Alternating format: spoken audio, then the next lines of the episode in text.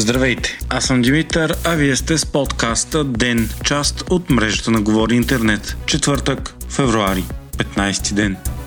Парламентът уважи ветото на президента Румен Радев, който върна поправката на поправката на Конституцията. В края на миналата година Народното събрание промени Конституцията и така закри Висшия съдебен съвет, разделяйки го на две – такъв на съдиите и на прокурорите. В началото на този месец обаче мнозинството от ГЕРБ, Пе Пе Де Бе и Де Пе Се реши временно да остави Висшия съдебен съвет да функционира, докато не бъде избран нов състав на двата нови пленума. Освен това, се върнаха и временно правомощията на главния прокурор и заместниците му, които бяха отнети. Именно на тези две решения наложи вето Румен Радев с аргумента, че са противоконституционни и че по този начин правосъдната реформа се отлага за неопределено време. Ветото първо бе уважено от парламентарната правна комисия и после на второ четене в самото Народно събрание. Така, Висшия съдебен съвет в тази му форма спира да съществува окончателно.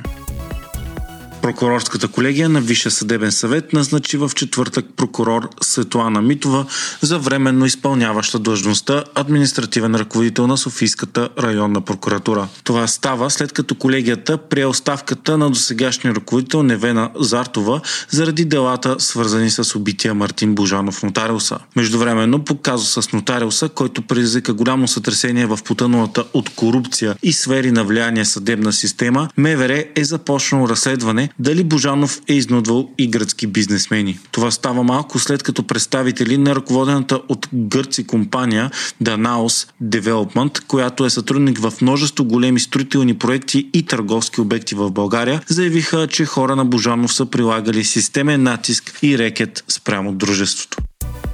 Премиерът Николай Денков поиска да стане външен министър след ротацията. Денков заяви, че би било най-лесно, ако той и сегашният вице-премиер и външен министър Мария Габриел си разменят местата. Пе Пе Де Бе и ГЕРБ обаче все още не са се разбрали за външното министерство, като и двете партии го искат за себе си и не отстъпват от това. Дилиян Пейски и Де Пе Се застанаха на страната на ГЕРБ.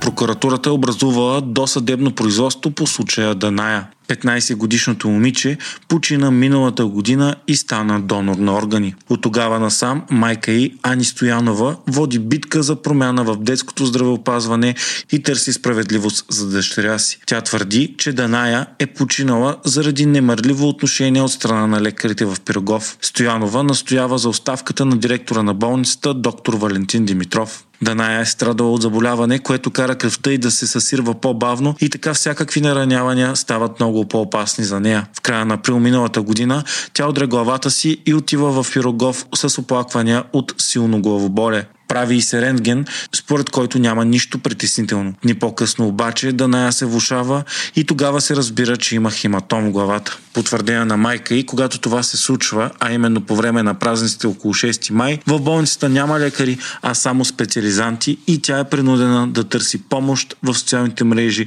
и да се моли на лекари да се погрижат за дъщеря й. Даная обаче се влошава бързо, бива вкарана в операция, но не оцелява.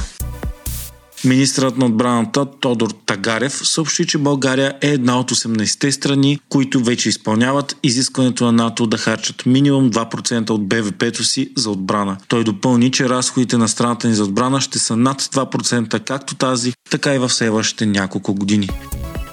двайсет и един души са пострадали и един е загинал при стрелба в Канзас, САЩ, по време на парада по случай Супербол. На парада са се били стекли един милион души, след като местният отбор Kansas City Chiefs спечели трофея по американски футбол в най-гледания спортен матч в историята на САЩ. Трима души са арестувани след стрелбата. Най-вероятно става въпрос за междучовешки спор, който е прераснал в насилие, а не за терористичен акт.